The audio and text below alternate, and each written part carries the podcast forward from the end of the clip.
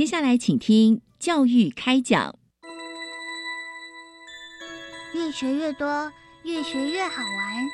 越学越多，越学越好玩。如果教育是春雨，我希望能滋养每一颗种子；如果教育是阳光，我希望能活络伸展每一株幼苗。聆听学子心声，分享教学心得，关怀环境变迁。扩大教育资源的平台，欢迎收听李大华主持的《教育开讲》。教育从倾听开始，一定华得来。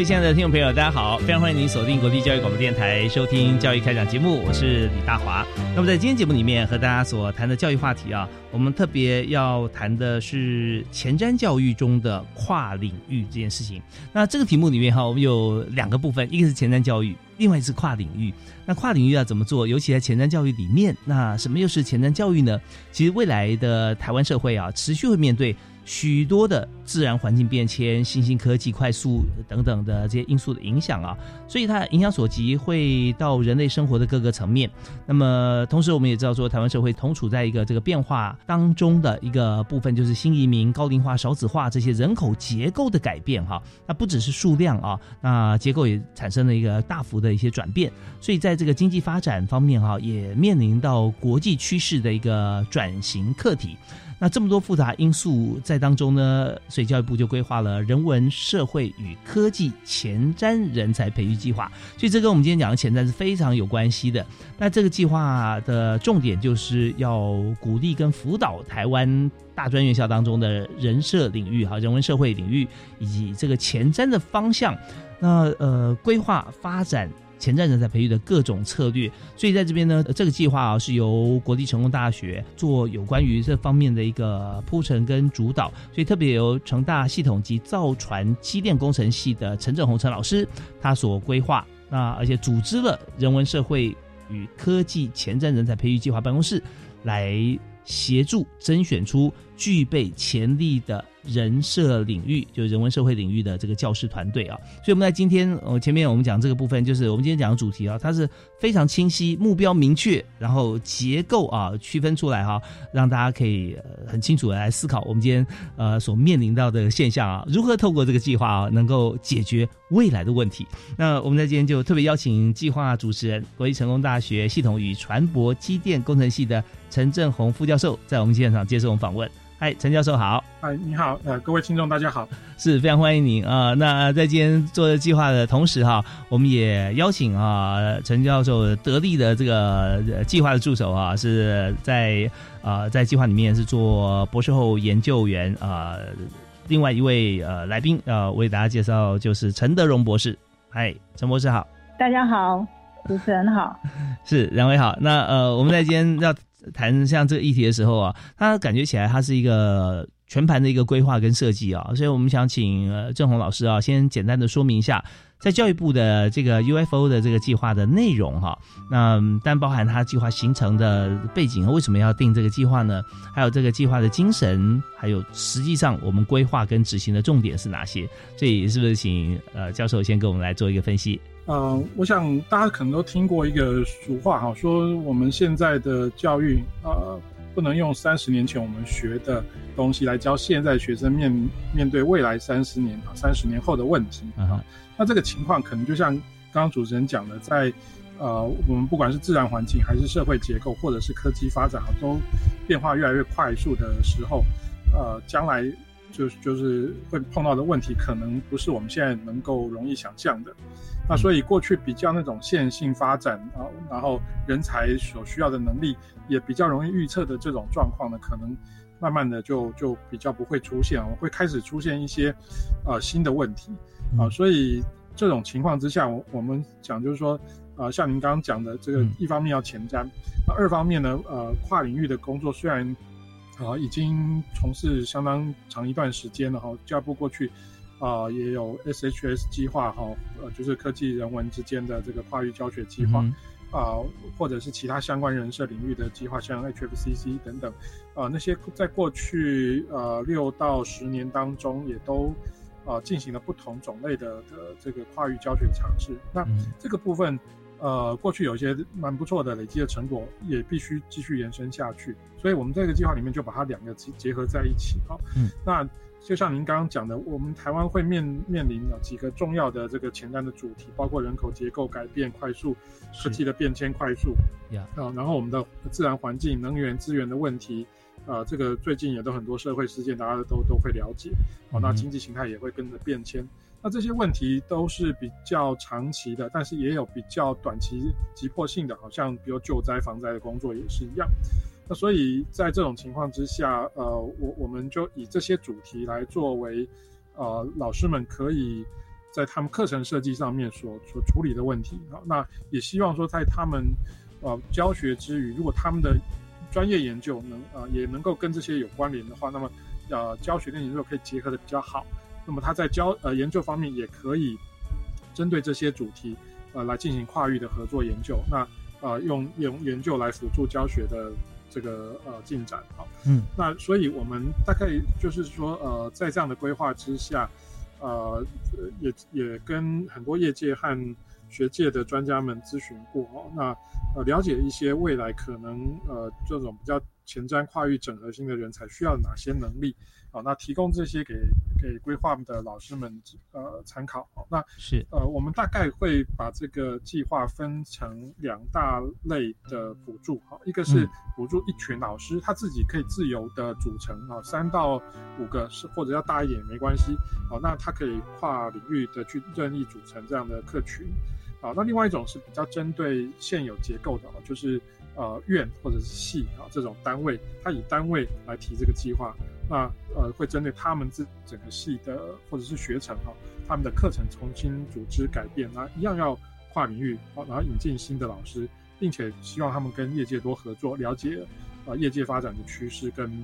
呃未来人才的需求会是在哪个方向，然后一起来共同规划这些呃教学改革的过程跟内容。那也希望得到业界的一些协助，能够呃让学生多早一点。呃，去去接触到现实社会的问题啊，了解他们的所学，跟未来社会上的的工作跟需要有什么可能的结合的方式，这样子。所以我们大概呃把这个计划分成四期了哈。那第零期是一个前导规划研究，因为毕竟前瞻哈比较新，过去呃我们很多推动的计划通常是呃呃规划团队做好一些重要内容或者是方法的。的研究之后，那请这些团队去试验这样子，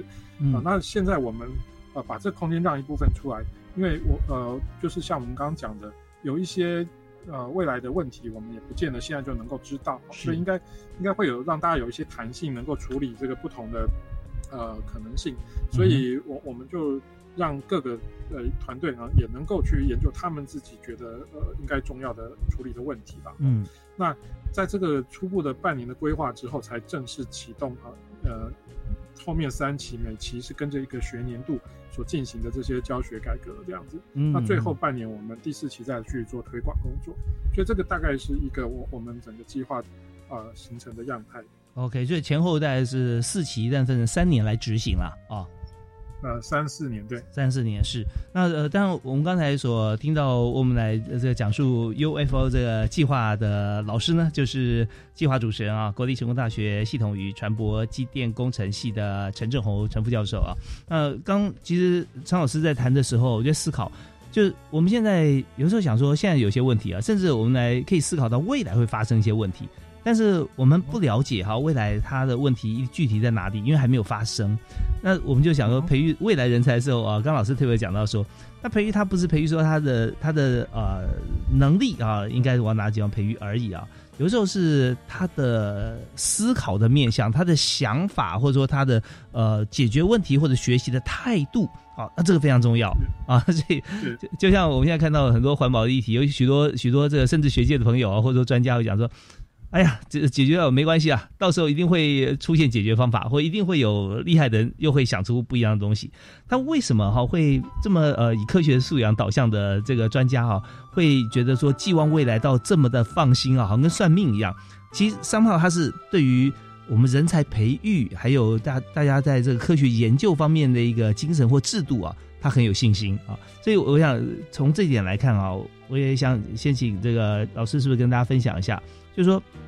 我们在培育未来人才的时候，我们从呃林奇，甚至结合业界，所以在学界跟业界在呃规范未来可能发生的状况，或者说问题的一些类别，以及未来解决问题的人才，他要从哪几个面向，要上什么课，他才可以具备像这样子的心智或者能力啊？这边是不是有这样子的一个过程，也跟大家分享？那不过我们现在先听一段音乐，稍后回来我们再请两位和大家来谈，好不好？好，好，那我休息一下，马上回来。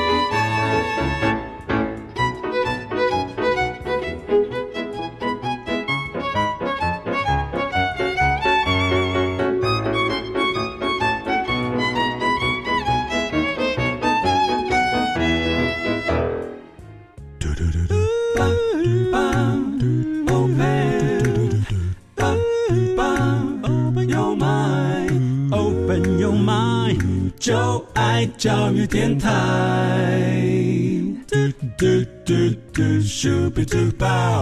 非常欢迎大家随时锁定国立教育广播电台，在今天哈，每个礼拜一跟礼拜二晚上七点零五到八点为您播出的节目《教育开讲》啊，今天大华为您的邀请的来宾哈，是专门为。我们解决未来问题、人才培育的好老师，我们介绍呃两位来宾啊，第一位是国立成功大学啊成大系统与船舶机电工程系的陈正宏副教授，哎，陈老师好，哎，你好，大家好。是，那第二位呢是在这个计划正在进行博士后研究的研究员啊，呃，也是陈博士陈德荣陈博士。哎，你好，是非常欢迎，非常欢迎您。好，那我们刚才前个阶段我们就谈到这个呃，我们现在做这个计划，University for Science Education Project（UFO） 这个计划，就是呃人文社会与科技潜在人才培育计划这里面。那刚才呃陈教授有跟我们所提到，就是。我们有几种方案啊，特别是现呃有一群集合啊一群老师或者现有单位结构里面的呃这些师老师们啊，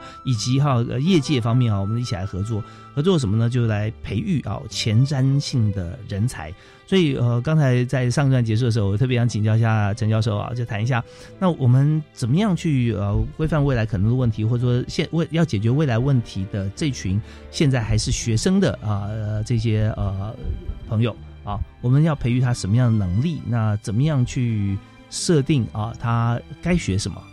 那这方面是不是也可以跟大家来做一个介绍？嗯，我想或许过去几年，大家可能在报章杂志上面都会看到，呃，有些调查，业界呃最最喜欢成大的学生啊，台大学生等等这种，然后会仔细去分析说他他到底喜欢他们的什么地方，什么什么样的能力，那也会问一下说，呃，就是就是我们这个所有学校哈培养出来的的学生，可能比较欠缺哪些能力这样子。那这里面我们常听到一种说法，就是呃，他们最需要是解解决问题的能力。是，那我我想了很久哈，当然不会不同意了哈，因为我觉得业界每天都要面对这个 这个太多问题，瞬息万变的世界，那个那他们观察一定是最最直接跟敏锐的哈，绝对不会有问题。但是这个说法听起来怪怪的哈，嗯，怎么说哈？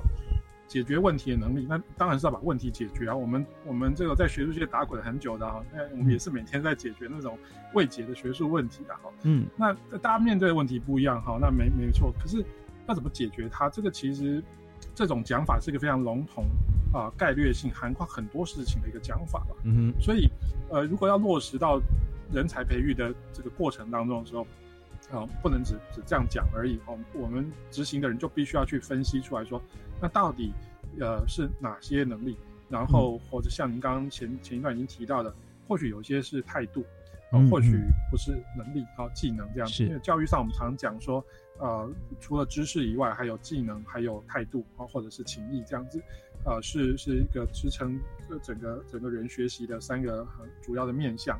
那过去我们当然呃知识的学习没什么问题，专业的发展上面也要求呃对对这种从普遍到专业的各种知识要非常的精熟啊。那那个部分大概没有什么疑问，会继续发展下去。我们也按照这个合理的。方式进行就好了。那通常比较会有问题是另外那两项，嗯嗯，一个是技能。那技能在过去技职体系里面大概也没有什么问题。啊，现在技职体系或许呃有点转型上的的问题，那是啊另外一个需要探讨的。嗯那一般的大学生来讲的话，过去会比较诟病就是啊只懂理论啊，或者是不会应用啊等等。嗯那这个现象当然在比较应用科学的领域，像医疗或者工程，问题稍微小一点啊，因为毕竟他们最后还是要面对实务的工作。是那。但是在比较基础的学科哈，呃，像呃理学院啊，比如数学、物理、化学啊，或者是文学院啊，这些呃中外文啊、历史啊等等这些科系，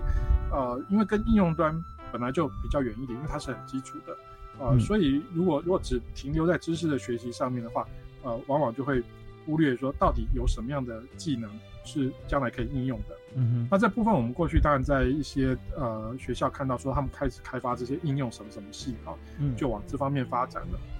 所以这个部分稍微呃就是没有那么糟糕了，还还好啦，就是有些人会注意到，可是也有一些人呢就觉得呃我我们应该就是关在象牙塔里面继续潜心在这个呃学术上知识上的研发就好了。好，那呃可是问题是不是所有的学生？呃，毕业后都是走学术研究的路线啊，所以呃，如果要去社会就业，他还是要考虑到说，那么他所学的这些基本的呃能力可以怎么应用？所以这个部分就就是我们在这个计划里面会鼓励的，呃，有一部分的老师，一部分学生要去思考跟呃培养未来自己能够呃把这些重要的基础能力，怎么样在各种社会应用场合可以跟其他领域的人一起来工作。啊，那这是一项。那另外一项就是刚刚讲的这个态度的问题了哈，呃，我们我们从业界那边的朋友们收集到非常多呃产业种类的跨世代的的的意见哈，似乎还蛮一致的，他们觉得最重要的一个基础条件就是，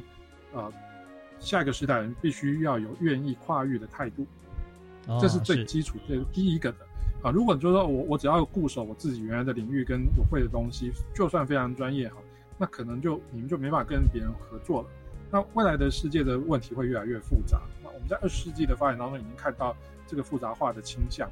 那这个问题的结构越来越复杂化，我我们每一个专业领域，呃，都不太够用啊，因为一个专业可能无法解决整个问题，你必须要跟其他专业的人一起合作解决。那其他呃，这看问题的种类啦，有的领域可能是主角，有的领域可能是配角。但是就像一出戏一样，主角配角都要演得好才会好看，只有一只有一个人演得好是没有用的嘛，哈。所以，呃，这个愿意跨越的态度变成是一个普遍的期望了哈。不管你学的是哪个专业，都需要有这样的态度。那呃，这样的态度可能跟哦我们联考时代过去某一部分比较走火入魔的师生哈的想法可能比较不一致。他们可能会觉得，我就只要学好这个，甚至于说只要考试会考的，我去我去准备好就好了。啊，这个就就不太一样，因为我们在呃从小到大这个学习过程当中。呃，你不知道你你学的现在学的东西哪一天什么时候会跟谁合作派得上用场，嗯，所以我呃呃我们可能会觉得说，或许你你就算不是学的很专业啊，但是呃有保持对其他领域呃广泛的兴趣或者是一个开放学习的态度，可能是以后很重要的一个一个一个基础了哈。是啊，因为所有最新的专业知识大概没过多久就会被。太换掉了，对。可是比较基础的这些能力呢，才可能呃带着走，然后让你变成未来去学新的跨越的东西的时候非常重要的基础。嗯嗯嗯。所以这个大概是我们我们看到第一个在那个态度上面会比较重要的呀。那另外一个我听他们讲到的哈，这个挑战性稍微再高一点是，呃，就是说可能我们有了一些这种愿意跨越的态度啊，那也愿意培养这个呃观察世界的能力。然后去广泛收集资料能力之后，这些大概在学校的一些课程当中都可以安排，呃呃来来教学的。但是还有一种态度是，也是非常不传统的这种学习方式。哈，一个我们可能需要快速的呃学习，好，然后要培养终身自我学习的能力，啊，还要有一个能愿意杂学的呃态度跟兴趣。好，那这个就是因为我我们刚刚讲，可能未来的世界可能有一些问题是比较模糊的，你现在没办法定义清楚的。那也就是说，我们没办法事前准备好。嗯，那所以这个时候必须要。呃呃，碰到问题之后，马上用用快速学习的能力跟比较开放的态度，赶快去学一些东西补起来，或者是像刚刚讲的跨域去找专家来合作，好协助。那可是我们在跟别的领域专家合作的时候，必须要有一些桥接的方法手段，啊，那这是双方彼此都要有的能力啊跟态度，才有办法连接的起来。所以变成是大家都需要对其他领域多少知道一些基本的概念。才有办法，呃，让专业之间可以对话哈，不然专业之间无法对话，当然就无法合作了。这样子，嗯，是这个大概是，呃，比较基础的两样，从业界那边听到的。OK，好，我们非常感谢哈，这陈总副教授啊所提到的这几个部分。那当然，教授你在在讲的时候啊，哇，脑海中飞过无数的场景啊，在业界像呃，业界通常说解决问题的能力啊，让我想到呃，在之前，现在当然还是很指标性的一家管顾公司啊，麦肯锡啊。像 McKinsey，他他在这个解决所有尖端啊高呃不管是高科技还是传产啊这些公司问题的时候，它的核心价值就两个哈，一个就是 problem solving 啊，就是就问题解决能力，但它必须要根植另外一个就是 critical thinking 啊，所以它非常批判性、思辨性、关键性的这些呃完全这些技巧跟思维都内化在自己的身体里面，但是要对一个问题啊你都能够去解决的话，就跟教授所说的一样。那你就必须哈呃从不同角度去拆解它，三百六十度啊上中下来看它。那你要怎么样有这样子的一个能力，甚至素养是最基本的哈，就是你你必须啊你要杂学啊，必须都了解。所以杂就是任何事情都有兴趣啊。那这对于呃周边的事情啊，就跟刚刚陈振宏老师说的一样，保持高度的兴趣，而且广结善缘哈。呃，特别有感。你刚刚提到说，在要解决像这些部分哈，一些基础的一些通识的部分要了解啊。就像我们在公司里面，如果说执行一个专案，有有 project，那谁要来当这个 P P M 啊？要 own 这个 project，那你必须你要了解说他要怎么样来企划设计。那你要更了解说，如果进到工程端，因为现在在网络上很多的部分呢，不管是网站呐，或者各方面的一些一些一些建制。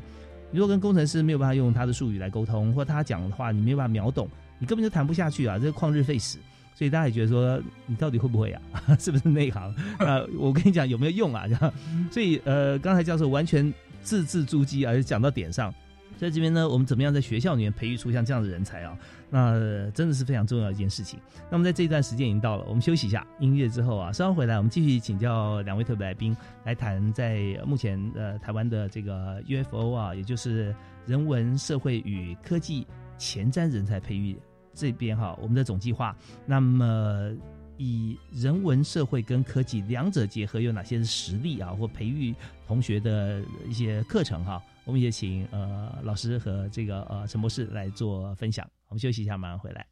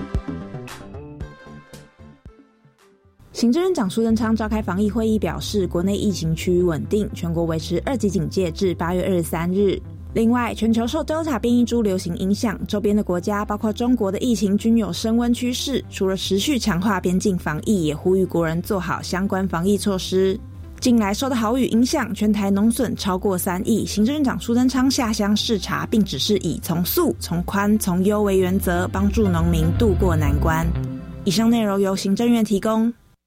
疫情期间只能在家线上学习，好想念户外教学哦。其实宅在家里也可以进行户外教育活动。教育电台 Channel Plus 网站推出课室外小旅学主题策展，带您上山下海，走遍城乡，满足你出门的想望，强化你的学习力。现在就进入教育电台 Channel Plus 网站主题频道专区，搜寻课室外小旅学。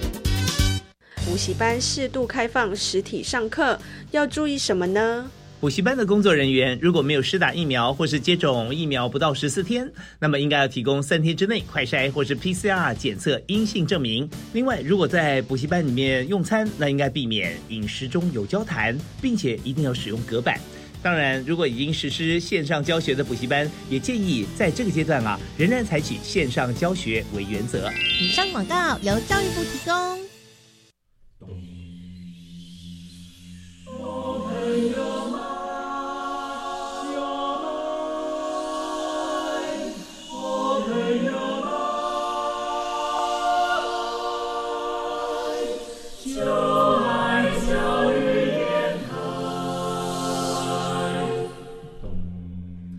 我们是台北室内合唱团，您现在收听的是教育广播电台。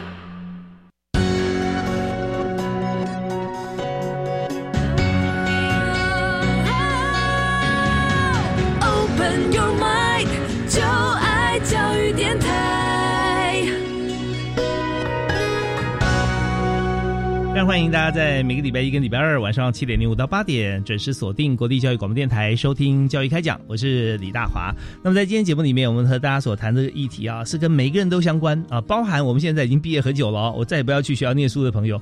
都有关系啊。呃，我们谈的是在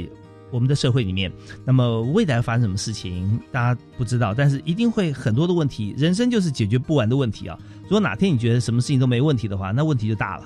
所以我们在这今天，我们就特别要来请两位专家来谈哈，如何为台湾来培育、解决未来问题人才。那这个部分啊，也是教育部的计划哈，也是我们的这个人文社会与科技前瞻人才培育计划 UFO。那我们今天特别邀请到计划主持人陈正宏博士啊，陈老师啊，陈教授，哎，老师好，大家好。是欢迎。那另外一位呢是呃计划的博士后研究员，是也是陈博士啊，陈德荣陈博士。嘿，大家好。是呃非常欢迎两位。那么在前个阶段呢，呃我们了解到就是说在目前人才培育方面哈，那嗯陈老师有跟大家来分享，我们培育的人才是非常多元化的啊。那在这边也希望说能够培育出。在未来，不只是他有专业，而且有跨领域的一个呃基本或更深一层的了解啊，可以结合各个不同的专家去解决一个复杂性的复杂的问题。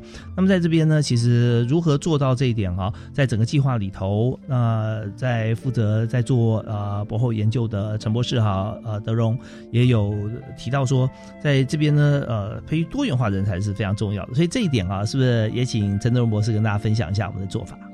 我们这一个计划其实有一个很重要的重点，其实我们是锁定呃人文社会科学领域的一个系所。那我们来去嗯来去看看我们在这样子的一个领域，其实可以在跨域上面有什么一些创新的一些改变这样。那因为刚刚郑宏老师其实也谈了很多跨域的这件事情，其实。你可以说是未来一个趋势，就是我们现在在学习，其实单一领域其实已经不再足够了。那其实对于人设领域的这样子的一个，我们过去的这样子一个领域的知识，其实它可以应用的层面其实也更广，就是它可以跟不同的领域有一些合作，或者是其实它可以看到其他领域看不见的事情，所以我们也。为什么？这也是为什么我们其实一直是强调说，哎，人设领域其实它这样子的一个观点，其实必须被带进来。那特别是一个我们现在随着科技发展，以不同不停的变动，一个不停变迁的一个社会的一个状况。那这也是我们觉得，哎，人设领域应该在这样一个变动的情形之下有所发挥。那它可以发挥，其实也许不仅是一个解决问题的能力，还有一个很重要，就是它可以预先看见这个科技发展之下的的问题。哈，那其实现在也有很多讨论，就比如说 AI 这样子的一个科技，其实已经接续了一直发展。那其实慢慢的，社会学家也发现了一件事情，就是我们在跟 AI 这样子对话的过程，其实我们是在训练那个人工智慧，就发现其实它会去反映人的一些问题，好比说性别歧视这件事情，我们也在 AI 的反应之中看见了。那这个敏锐，那个对于这样的问题的敏锐，其实就是呃人设领域的专长。那可能是在发展科技这样子的一个科学家的一个。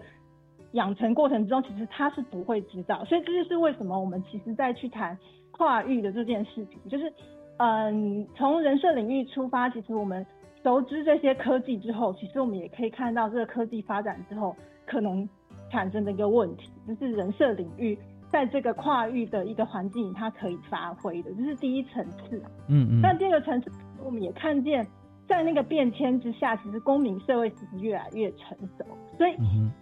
呃，我们其实再去不管是做任何的开发，或是科技的发展，其实我们都需要非常非常多的社会沟通。那社会沟通这件事情，其实也是人文领域必须要再多讲、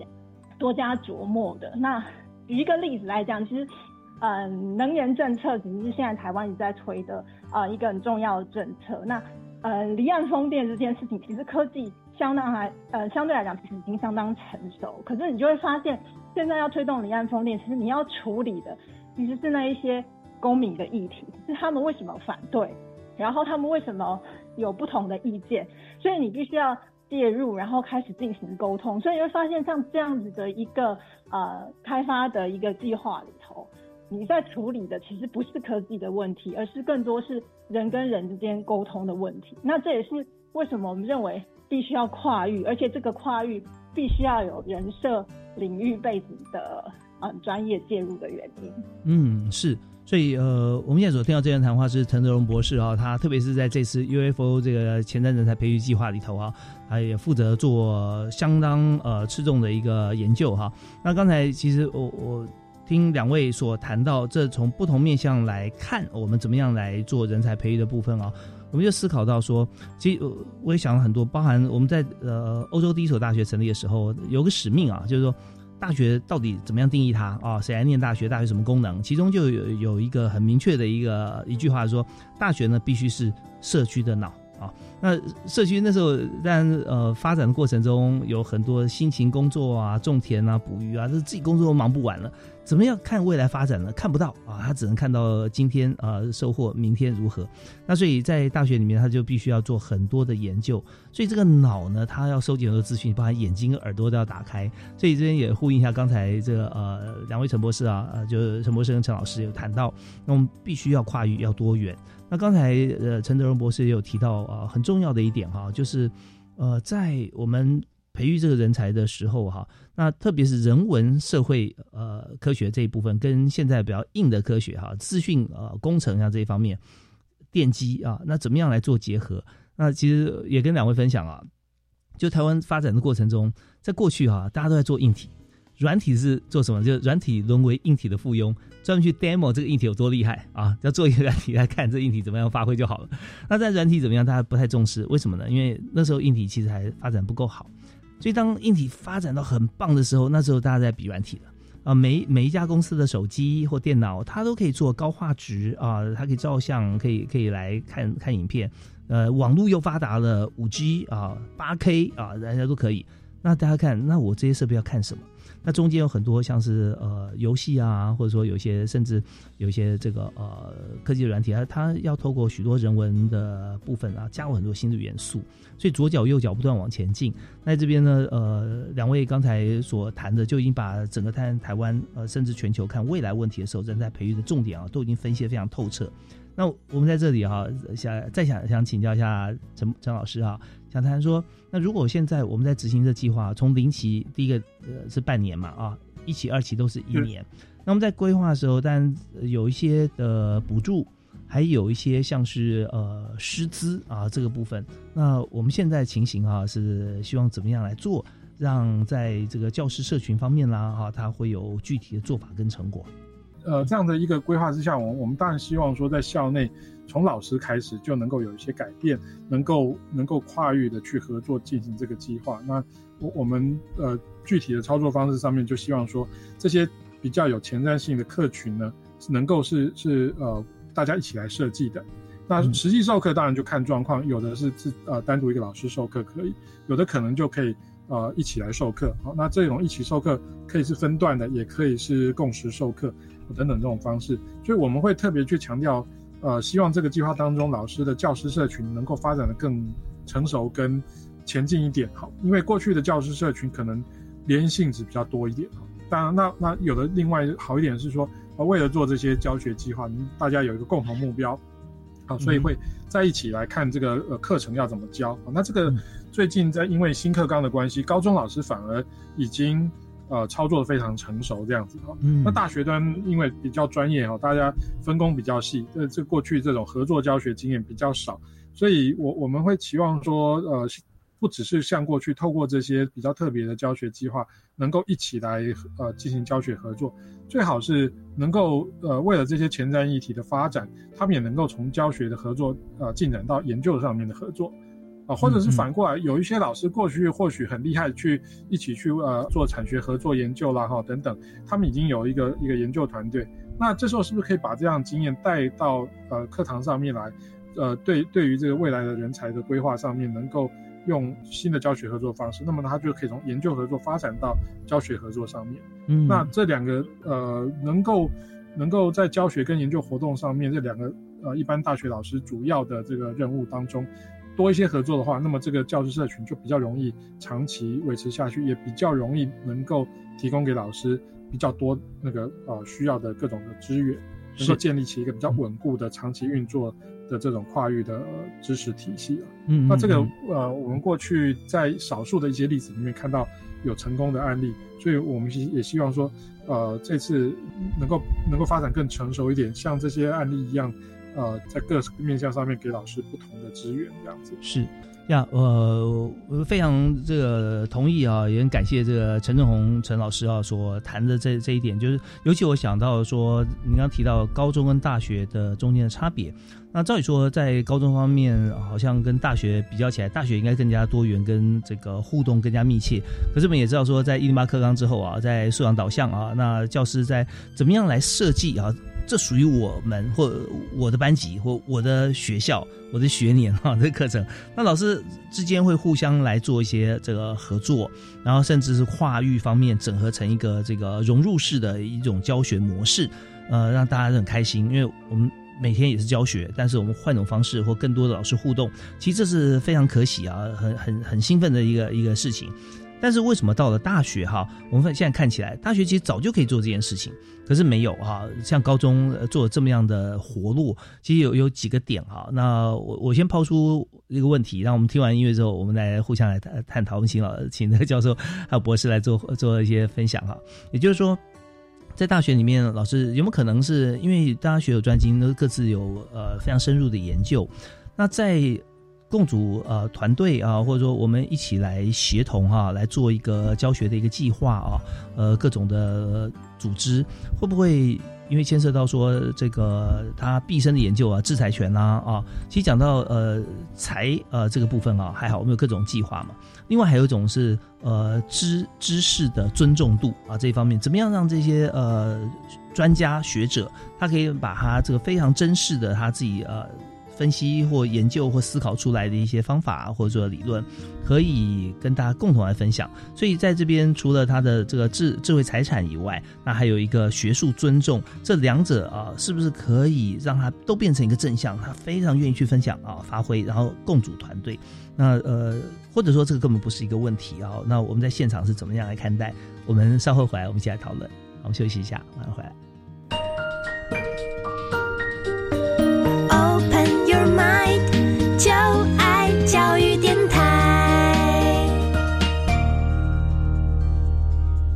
我们今天谈的主题在教育开讲里面，我们谈的是人才培育啊，特别是人文社会与科学前瞻人才培育总计划。那这个计划，我们光听的名字就很厉害，而且充满了这个憧憬啊，非常开心，就好像未来的问题，我们虽然不知道未来问题是什么，但是我们已经可以培育出一群啊，可以解决未来问题的人才。那这多么可喜的现象！所以，我们今天呢，就非常高兴啊，邀请到两位呃。这个计划的这个参与者，包含计划的这个总计划的主持人啊，陈正宏陈博士啊，以及在计划当中做这个重要的工作哈，博士后研究的陈德荣陈博士啊，两位在线线上啊，跟大家分享。好，那呃，首先我们想先请陈正宏老师啊，跟我们来谈一下，就我刚提到的呃，在高中方面，您刚刚说高中现在其实在这个跨域啊，这个教学啊，在老师方面的师资分享啊，非常的热络。但是在大学方面哈，呃，却好像呃，现在还没有高中这么样子的，因为课纲引导吧哈，这么样的活络啊。不过也有在做，不是没有哈。那所以我想请老师是不是可以跟我们谈一下这原因是什么啊？那会不会是因为呃，在不同领域方面，甚至同一个领域，但是要分享彼此的这个呃精华哈？那在这边是不是有些制度上的一些设计，或者大大家的这个担心是什么吗？在。智慧财产权上面是比较不用担心，因为是大家各有自己的专长。嗯，那只是说在在呃碰到教学的时候，过去的这个环境制度和，校内的制度比较僵化一点，并不太鼓励大家啊各抛出一部分出来，然后结合来设计成一个新的学习方式或者是内容。所以变成呃就是就是大家自己操作反而比较有效率，也比较容易进行。是，那这个是整个制度环境的问题啊，所以，我我们才去希望说，呃，在这个制度里面，也透过现有的各种呃教学上的制度，能够开始改变这些事情。那我们也愿意给一些配套的东西。那呃，但但是当然，很多老师其实本来也就有这样的想法，他们只是需要一些呃资源，或者是像我们这种外外部的力量点火一下，那么这个原来储备能量它就会就会燃烧起来了。哦，那我我举几个例子来讲好了，好，譬如说，呃呃，我们这次的执行团队当中，有一个是台大社科院哦，呃，一开始是经济系，那现在是新闻所来来主导，那他们也找了外文系啊等等，啊，还有资资讯的方面的呃老师一起进来，那他们呃就就透过一个制度哈，在校内呃培养一个次专场，那呃这个专场当然大家都可以设计，好，各种次专场你现在愿意结合好好设计出来，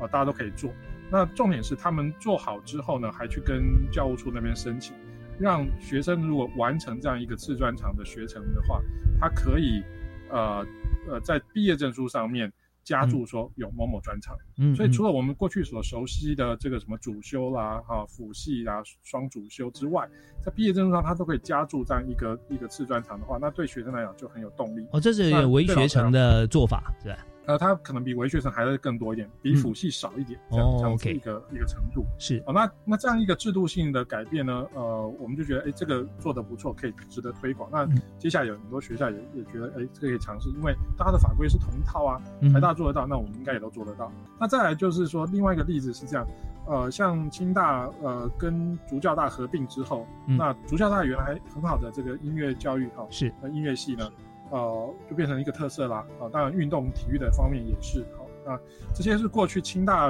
呃所没有的科系。那那这样怎么跟清大原来很强的这些理工科系呃结合互动呢？哦，那这个并校的一个一个好处可能也是慢慢展现出来，因为地理上面它也相邻哈。嗯。所以他们就找了这个过去的生科院啊，现在呃变成那个。呃，医学科学系啊，嗯，跟这个呃资讯资工方面的专家一起来，三跨三个不同的院，呃，一起来合作进行音乐疗愈跟呃相关的这种跨领域人才的培养。因为你音乐的东西不只是传统这种音乐演奏或者是音乐教学而已，啊，它将来可能可以应应用到呃疗愈方面，啊，那也需要一些呃音讯方面的专才，所以必须要对声音需要怎么处理。要要有一些了解，是那这些音乐听了之后，我们人会有什么反应？好，那也需要一些了解。嗯，所以呃，慢慢的他们就就可以发展出这样一个呃跨域结合的机制出来。另外一个例子是呃台大心理系的赵一山老师，他本身是台湾少见的一个呃跨域的专长，叫司法心理学的专家。嗯哼哦，这个专业应用上面，当然在我们现在呃司法体系里面会应用到很多哈，因为在询问啊、哦侦讯、审判的过程当中，啊，特别是怎么样保护比较弱或者是呃幼小的证人，那儿童呃讲出来的话到底有多可信啊？好，或者要怎么样子呃让他们比较能够协助他们呃来来接受这些呃应讯，那怎么样去判断这个呃那个那个陈述的真假等等，是这个有相相当多复杂的问题。那这是过去我们呃司法人员不太熟悉的领域，所以嗯。除了这种比较专业人他的培训之外，他就跟法律系老师一起合作啊，因为我们嗯过去读法律的当然都很厉害，可是呃就就只关在这个国考、哦、就是 的范围当中了、哦 Yeah 那那这种制度的影响啊，同样就是限缩了他们对于其他领域的吸收。嗯。哦，那他们呃合作以后开的这个司法心理学的课程哦，让这些不管是从法律或者从心理，甚至于有一些后来从社工系啊等等相关的科系来的学生，他们就会呃呃依循不同路径，那他会去呃了解一下别人在干嘛，然后一起进到这边来合作这样子，甚至于说呃呃，因为去年疫情的关系哈，呃。跟德国的一所大学的社工系的老师也合作，一起开线上的课程。呃，过去要跨国合作教学实在非常困难。那因为线上教学，因为疫情关系，好，这这个意外的发展，让大家都比较愿意一起线用线上上课啊，技术上也都比较熟悉。肖老师啊，举这两个例子都超实用的啊，一就是在清大方面啊，清大跟新竹啊呃教育大学合并之后，然后他所合并，我记得在并校那一年哈、呃，当年呃那是呃贺成红校长嘛啊，那么在我去参加是因为呃我是人人力行总经理，然后去现场去做这个呃就业博览会的时候，那那时候就听校长啊就是跟我介绍说，哎，你看这个我们稍后哈、会请这个呃同学上去做这个古典乐演奏，然后我说，哎，是是那个音乐系吗？他说，哦，这个不是，我们让大家跨域来来这个互相来看，这个是原先清大的这个呃管弦乐团啊，那但是加入了这个呃新竹的，就是新竹教育大学，我们合并以后啊，这音乐系跟我们原来社团啊，擦出很多的火花，就不只是说可以互相来分享这个呃在音乐学习的路，甚至他们也带入很多他们现在在非音乐系但是对音乐有兴趣的同学，他们有彼此有共同的语言，而且还可以。交流他们不同的专长，不管是这个呃，他们传统的理工啊，或者说他们在清大比较比较往那个斜坡上走上去的人社学院啊，所以在整个学校啊，彼此互相影响。就后来发现，就刚刚才陈陈老师提到，不只是学生的的交流，跨系跨院啊的合作啊，那音乐跟治疗、跟心理啊、跟医学结合，那很棒。那所以刚刚又又提到了，在这个犯罪心理学方面哦，我发觉说。当一位这个法律系的学生，他可能很优秀，在毕业前就已经把这个司法官考试都考过了。可是呢，他要累积多少年经验，才能够去洞悉在他对面的这位呃原告或被告，他讲的话跟他的 他经历过的这这些事情，他的心理怎么样去影响到他的一些证词？那这些如果说在学校里面就有概念的话，哈，或者有学习到这个精髓。那相信对他未来哈，一位年轻的司法官在面对案件的时候，他的审酌的标准一定也也会不一样啊，在社会方面的一些观感也会大幅的这个往好感度提升。所以光这两个例子，我们可以想象到太多太多的优点哈。那我们因为今天节目时间的关系，我们现在最后一小段呢，大概差不多三分钟左右哈。那我们是不是可以请老师为我们来提一下这个另外想分享的计划重点哈？我就不设问题啊。那同时也为我们做个结论啊，两位各自来谈一段啊，我们对这这个计划里面啊，相当这个呃，就是琢磨最深的部分，还有我们想要让大家了解的部分。好，那我们这这这这段先 lady first 啊，我们先请这个陈德荣博士啊，跟大家来讲。就我看到一个现象，大概是应用层面的科系嗯跟研究层面的科系，比较着重在学术理论，跟比较着重在应用性的层面，其实是是很不一样的。那它其实也可以拉出一个光谱来。那其实我们现在也都是在想办法来促进他们之间的合作，然后去看看看出有没有可能有更多的可能性这样子。那呃，慢慢慢慢，其实也有一些成果开始出来。那不管是在从教师社群开始合作，然后从课程上面，或是从研究上面，其实大家都慢慢其实有一些成果。那它也都指向我们，呃，这个计划其实当初设定的一个目标跟方向。嗯，那其实我们的目标也就是希望学生在这个当中可以看到老师们其实慢慢的在改变，就是老师们其实自己也不停的在学习。那我觉得这件事情其实非常重要，那也是让我在这计划过程中，其实也是参与看到参与计划的老师，其实他们即使到了嗯副教授、教授，其实他们也都很努力的在去学习不同的知识，就是一个终身学习的态度。那我觉得这个东西其实就是我们在谈前瞻能力一个很重要的一个精神。慢慢慢慢，我们会把这一些呃老师们的经验，然后都慢慢的记录下来，然后也是希望可以供后续更多的老师，就是哎有心想要在前瞻领域这一块继续琢磨，或者在跨域这一块，其实嗯想要在耕耘的老师们，希希望可以给他们有一些参考，这样子。是。好，我们非常谢谢陈德荣博士啊，呃，所谈的这一段呃结论，不但是为这个计划哈在做一些这个设计啊，甚至记录，而且呢也做了一些证言啊。我们这计划推出之后啊，那发觉说我们在教学现场啊，看到这个老师每天都非常忙碌啊，大学老师有自己的研究，同时更多啊愿意啊跨域来做合作，那这对台湾的同学来讲，真的是非常非常可喜的现象。那么呃，接着我们就要请陈正宏陈教授啊为大家做一个结论。呃，随着时代的发展，很多理工跟人文的界限会越来越模糊，那变成大家就是不同的专业而已。但每个专业需要的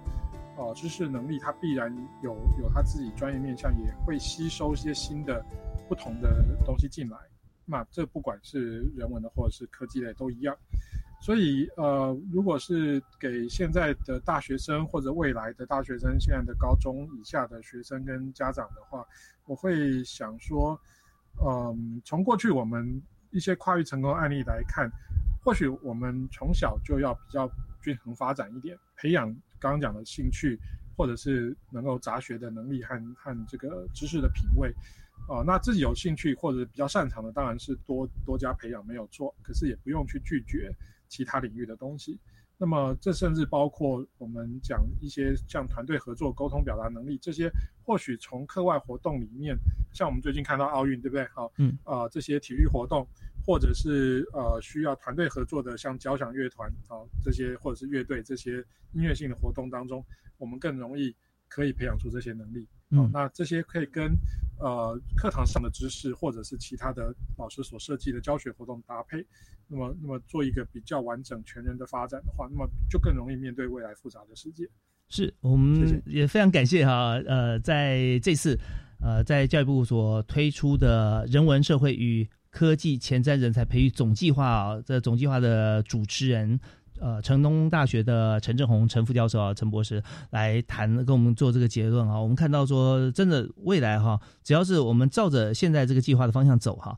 那我们计划是在三到四年时间，那一定啊，现在就已经看出来相当的一个亮点跟成果哈。那呃，一路走下去，我相信是很棒。那常常哈，我会跟这个教授跟博士分享啊，我们常听一句话，就是啊，与其给他鱼补，给他钓竿啊。那但发觉说，你这个钓竿钓钓钓鱼越来越少的时候怎么办呢？你要开始要来划船出去，然后你要开始有小的渔船，那最后发觉的时候你要开始有远洋渔船，那这上面你所要会的东西就不只是拿钓竿钓鱼了，你要会要要定制网啊，要延绳钓啊，你要有轮机的概念，你要地图的方向，对，所以 所以就是说你这些都是跟你生活跟生命息息相关的事情啊，那不是说你只要只会被给别人授予一支钓竿而已。那当你学东西越来越多，你会越来越多，你会发现说人生越来越有意义跟意思，你也可以结交更多的朋友啊，为我们的未来规划更远大的一些梦想跟实现。所以在今天啊，这所有的源头就在。呃，陈正宏，呃，陈总计划主持人的手上啊，他也真是用心规划，他特别也获得了陈正宏博士的协助。我相信在整个计划方面啊，我们是非常开心的，也看到立竿见影的效果。那么在这边也祝福呃这个计划啊，非常的圆满啊，执行天天都有新成果跟这个成功。我们也这个感谢两位今天接受我们访问啊，谢谢陈正宏陈教授，谢谢您，谢谢谢谢大家，呀也谢谢陈德荣博士，谢谢主持人，谢谢大家，是感谢两位，也谢谢大家收。收听啊，我们教育开讲，下次再会啊，拜拜。